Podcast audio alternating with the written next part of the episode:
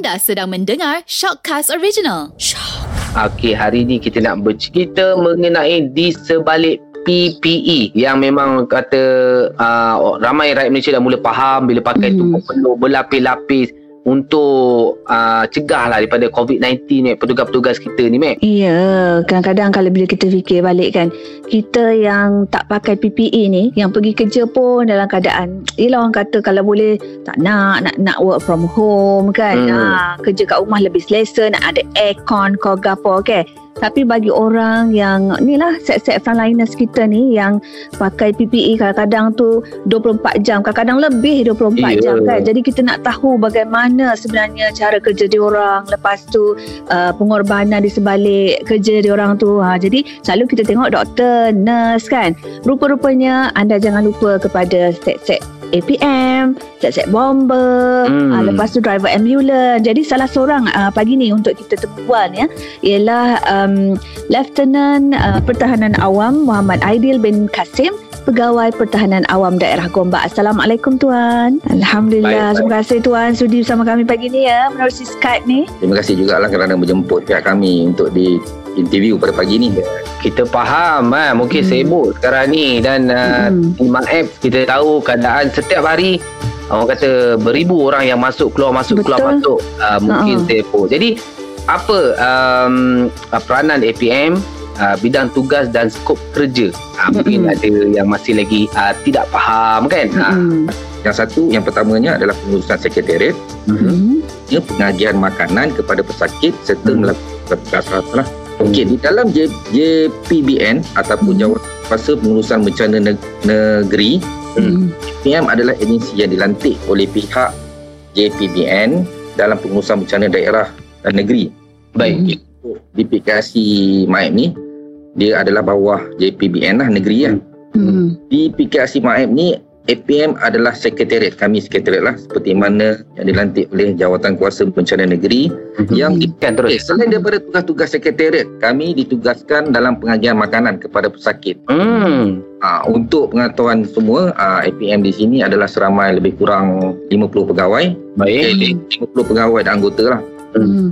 ha, yang terlibat sepanjang pengoperasian di PKC MAIP Hmm. Hmm. Jadi macam uh, sekarang ni tugas uh, pihak APM lebih kepada uh, di Maib uh, ni lah macam tuan cakap tadi mengagihkan makanan kepada pesakit-pesakit kan. Mungkin cabaran pula uh, kepada pihak APM uh, dalam segi tugasan uh, mengagihkan makanan kepada pesakit sekarang ni. Apa cabaran dia? cabaran yang kami lalui kita sini sudah maklum di sini adalah tempat pesakit-pesakit COVID Hmm. memang betulnya positif COVID so Hmm. pakaian PPE amat diutamakanlah di sini kat sini kami memberi makanan pengagihan makanan kepada pesakit aa, lebih kurang tiga kali sehari eh. Dalam masa tiga kali sehari tu maknanya kami memang sentiasa kena pakai benda tu. Hmm. Pakai PPE tu. Kalau tak kira apa pun terjadi kita kena pakai Hmm. betul. Apa lapis kan tuan eh pakai tu? Dua lapis jugalah Ui. Ah. Apa ya? Oh peluh tu. benda tu. Hmm. Hmm. Benda tu kita buat kerja aa, dia punya daya tenaga tu kena pakai banyak. So Okey, kalau kalau kalau seorang itu tak Tak. Tenaga. fizikal dia tak kuat maknanya Ah. memang nak buat benda tu Hmm. lagi satu risiko dia amat tinggi. Hmm. dalam tugas ni lah sekiranya kita melakukan kesesuaian semasa PPE tu. Okay, antaranya kalau kita pakai tu uh, sambil lewa terbuka terdedah kita punya kita punya pem- pemakaian gitu Hmm. sekarang ni berdepan one uh, dengan pesakit covid antara One by one pantau berdepan. Hmm. Depan. kita pergi tu by hand. Hmm. kita bagi makanan kat dia orang by hand. So risiko kita nak kena tu misal kata kalau dia tak pakai face mask Aha. Face mask kan biasa Mhm. dalam kedai pun Aha. ha, dia pula batuk kena kat kita Hmm. ha, jangkitan tu risiko dia amat tinggi lah Oh. yang lagi satu cabaran dia pernah satu ketika dahulu kita punya Hmm. mic ni didatangkan dengan pesakit yang begitu ramai waktu tu kita punya bilangan hours kerja tu makin, ti- makin tinggi lah Aha. Kiranya sekarang ni kita duduk dalam dalam ward dalam ward pesakit tu lebih kurang sejam setengah ke dua jam kemungkinan pada waktu pesakit yang ramai itu akan menjadi lebih daripada lagi satu cabaran dia kalau kita pakai PPE ni kalau kita pakai je okey tapi Hmm. pakai dengan buat kerja Oi panas. Betul. ha, maksud saya yang tadi tugas-tugas khas tu kan ha, Aha. kalau pakai PPE kita kena angkat katil kita kena ubah katil Hmm. kita Hmm. Macam macam kami kat sini lebih kepada angkat-angkat makanan minuman kan Hmm. ha, Hmm. Aha. di satu hall tu bayangkan eh, kat sini ada lebih kurang 6-7 hall Okey. satu hall tu lebih kurang ada 1000 lebih orang Uish. bayangkan berapa banyak makanan kita nak bawa dalam Betul betul betul. tu mula-mula pembukaan dulu kita lebih yang kepada yang risiko rendah antaranya kategori 1 dan 2 lah Aha.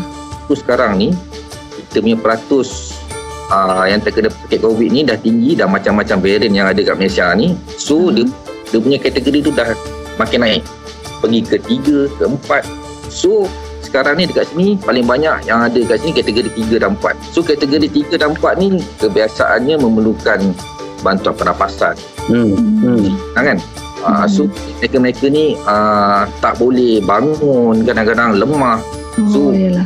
tak makanan uh, terus kepada katil tu Betul. Okey. Baru faham kan? Baik, itu peranan daripada APM. Mungkin Tuan Hmm. Aidil, Tuan banyak lagi nak cerita. Mungkin ada pesanan kepada pendengar-pendengar yang mendengar, yang melihat Hmm. video uh, mengenai dengan COVID-19. Kesedaran pasal COVID-19 ni. saya menasihatkan kepada mereka-mereka ni COVID ni memang tak nampak memang tak nampak tahu-tahu ada so Hmm. kita kita tak boleh menidakkan benda tu Betul. Hmm. COVID ni serius.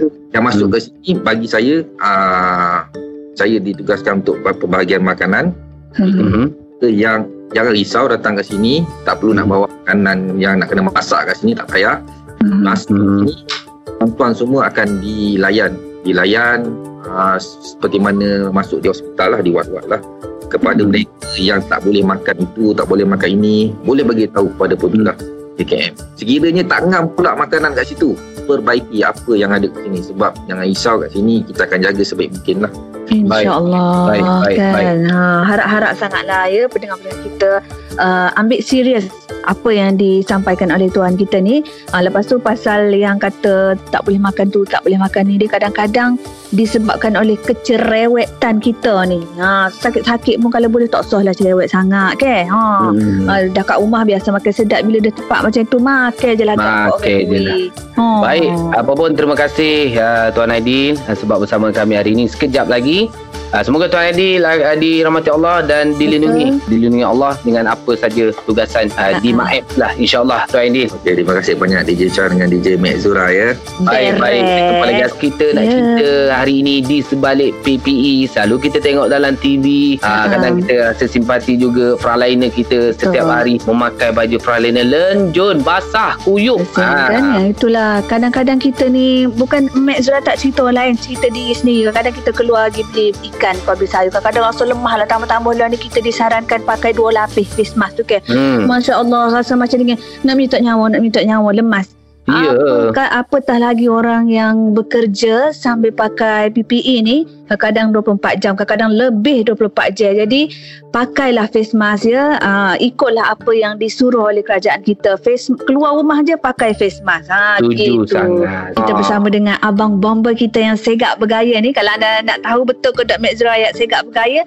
pergi tengok dekat kita punya video Skype ni dekat Facebook dan juga IG Gegar deh. Ha, kita bersama dengan uh, Tuan Penguasa Bomber Muhammad Afizi bin Zulkifli iaitu penolong pengarah bahagian operasi kebombaan dan penyelamat Ibu Pejabat Jabatan Bomber dan Penyelamat Malaysia wilayah Persekutuan Putrajaya. Ni set-set sekali dengan apa anak arwah saling tu. Ah, siapa? Siapa? Syafiq Geng-geng dia. Farhain. Syafiq, Syafiq Ya, betul. Farhain lah.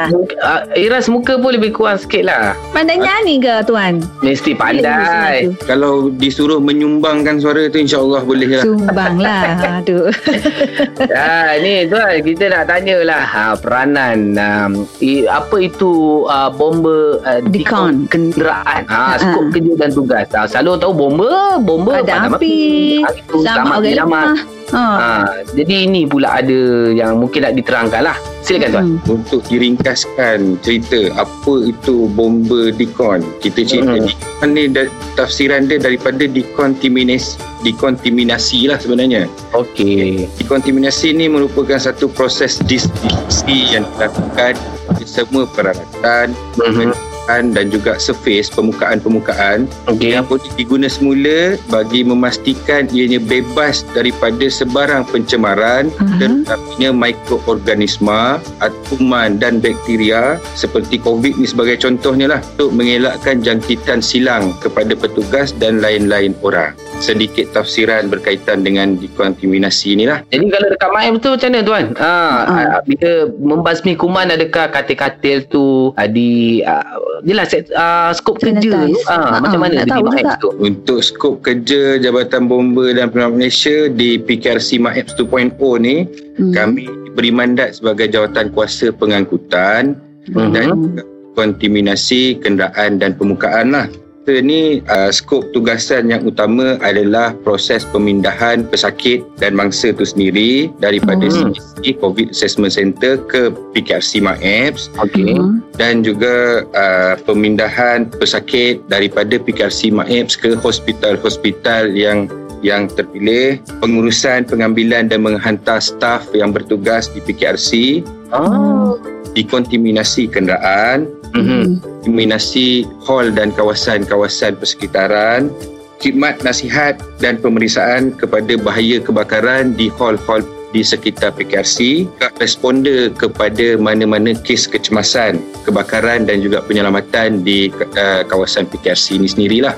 Oh, banyak juga juga Mak Syah. Memang. Maknanya kalau macam orang sakit tu uh, Hmm. ada kend- kenderaan khas ke ataupun memang stay guna ambulans ataupun uh, daripada pihak bomba sendiri? Kenderaan ni ada pelbagai. Mhm. Uh, bila mana pesakit mendaftar diri di CAC, CAC akan menghubungi pihak PKRC untuk uh, proses pengambilan uh, pesakit untuk dipindahkan ke pusat kuarantin di MAEPS ni lah. So, kita ada kenderaan yang yang paling utama kita gunakan adalah bas lah. Bas sebagai media Bas. pengangkutan. Kalau jenis ramai-ramai yang kena naik bas tu uh, pihak bomba lah yang pergi Pihak ambil. bomba lah. Ya, betul. Oh, Bukan Ini driver juga abah. dibantu. Bukan driver abah persiaran melancong tu.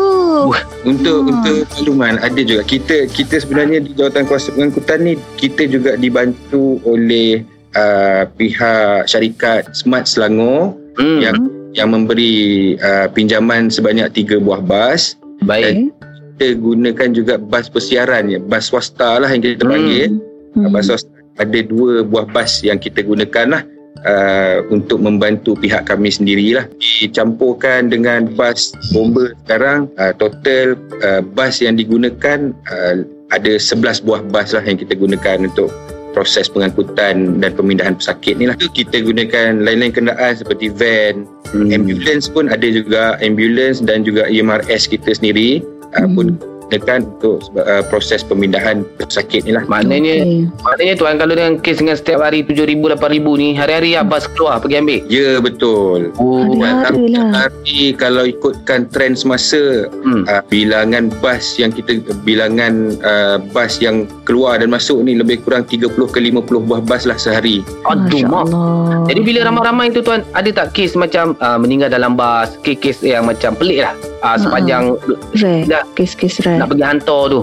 Untuk Mm-mm. kes yang pelik ni kalau kata meninggal di dalam bas tu belum lagi belum lagi ada Oh, Tak jauh lah. Hmm. Mm-mm. Tapi kalau kata lain-lain kejadian tu bas breakdown di tengah jalan Alamak. Oh. kemalangan kenderaan bas tu sendiri semasa proses pengangkutan pesakit ah yang tu pernah lah berlaku ah, Aduh. dan panjang pengoperasian di PKS Smart ni lah Okey, jadi uh, yalah tu merupakan salah satu cabaran jugalah kan uh, Mm-mm. bagi pihak bomba dalam melaksanakan tugasan uh, dekat MAIPS tu. Masya-Allah kan. Okey tuan, mungkin ada uh, pesanan untuk mereka yang mendengar sekarang ni uh, mengenai Hmm. keadaan kita masih lagi PKP. Silakan tuan. Okey, pesanan saya kepada semua masyarakat. Kita sahut uh, seruan kerajaan, uh, seruan pihak berkuasa, kita uh, jaga uh, segala peraturan dan arahan yang dikeluarkan. Kerana Hmm. bagi, bagi kita kat sini semua adalah frontliner.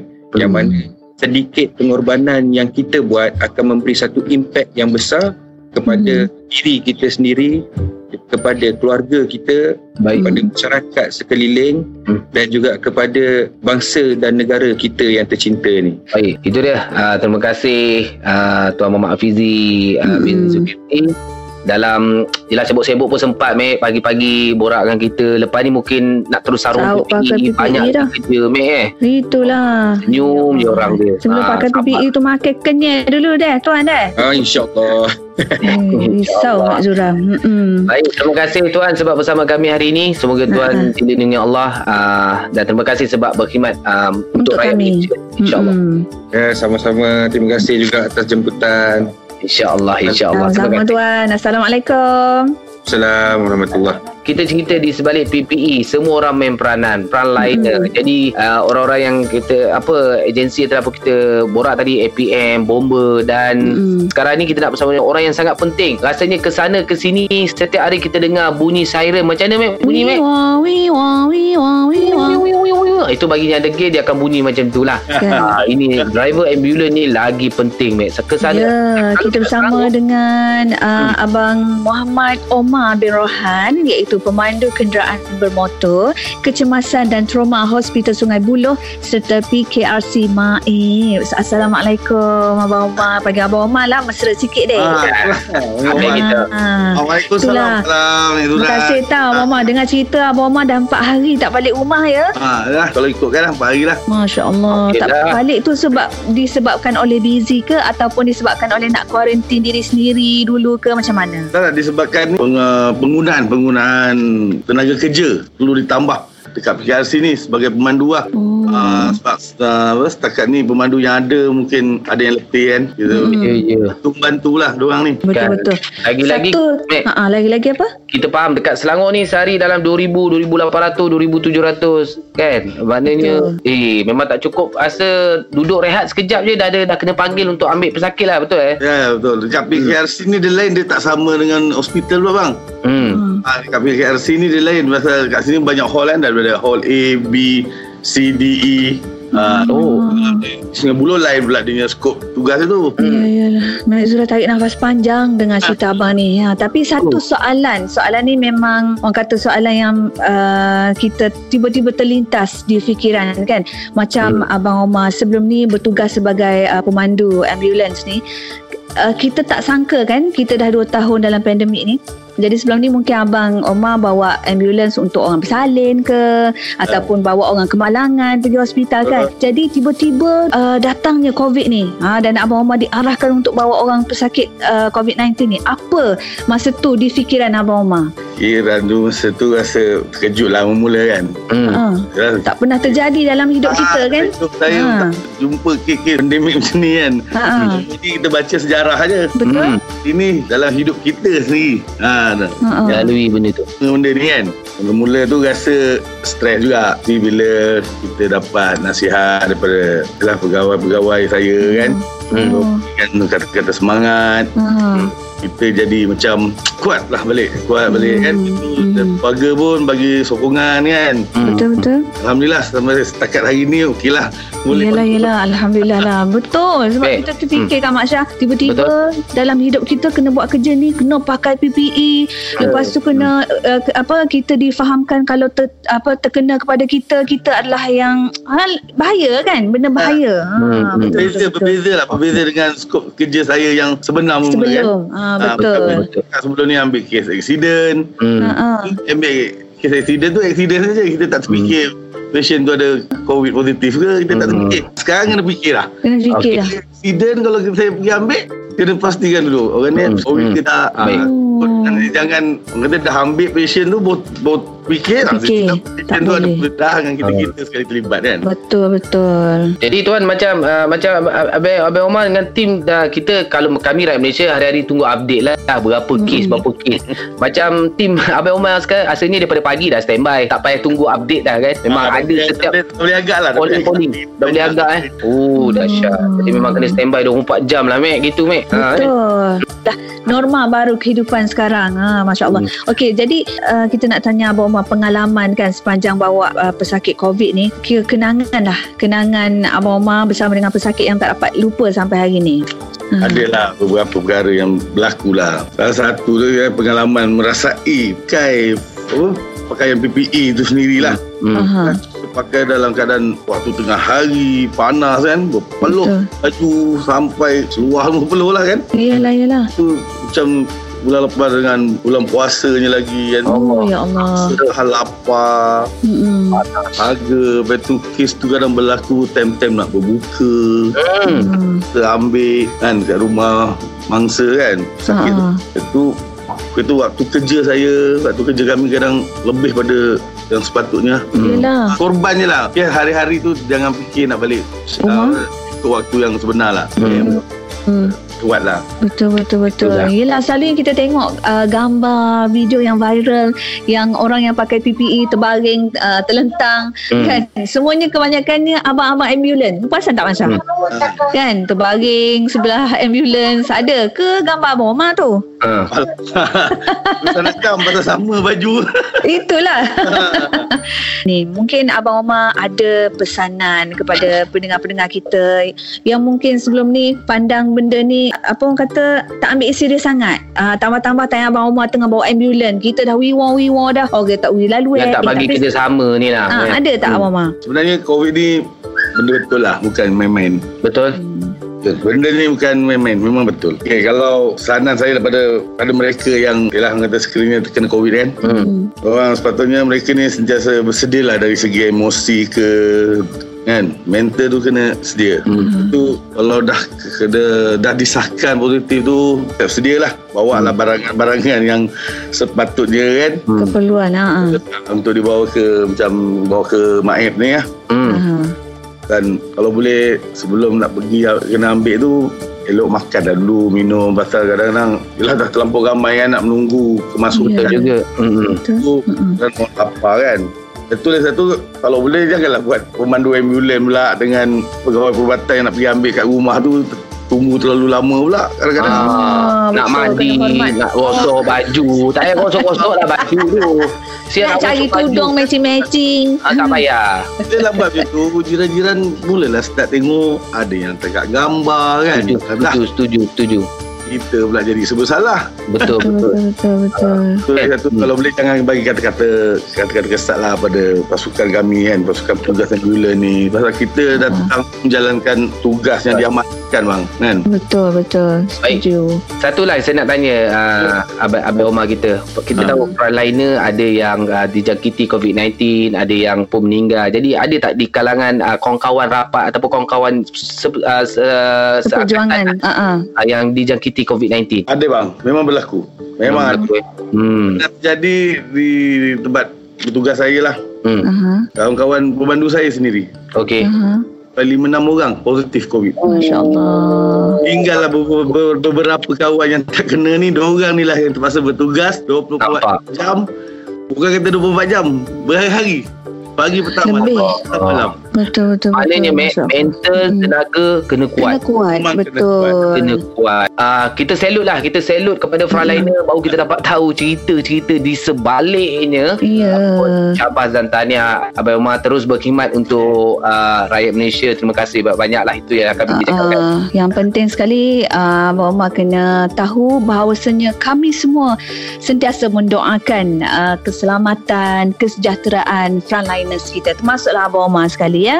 terima kasih Terima baik Abang Umar. Kita jumpa lagi. Baik. Assalamualaikum. Selamat bertugas. Assalamualaikum. Bila cerita di sebalik PPE ni Betul kita hanya nampak ambulans Kita nampak abang APM Abang bomba kita bekerja Tapi kita dengar cerita dia Agak macam tersentuh Mek ya Betul lah kan selalu kita tengok gambar pun dah rasa sayuk hati ni kan. Tengok abang bomber, abang ambulans yang driver ambulans kadang-kadang Wow. letih terbaring dia orang tepi ambulans kan. Ya Allah sayuknya hati. Aku bayangkan dia adalah ahli keluarga aku. Rasa macam eh tak sampai hati tengok. Ah tapi bila tadi kita berbicara secara orang kata direct sekarang ni barulah kita dapat menyelami perasaan dia orang Wal- di sebalik keletihan tu sebenarnya semangat dia orang tu yang sangat-sangat orang kata membara. Ha Ya. kan? Bila pun sebut Betul, pasal betul, keluarga ni, mungkin ramai yang uh, mungkin mu pun tak tahu. Aku pun baru tahu. Aha. Rupanya abang ipar aku ni dia menguruskan jenazah menggunakan PPE di Masya Allah.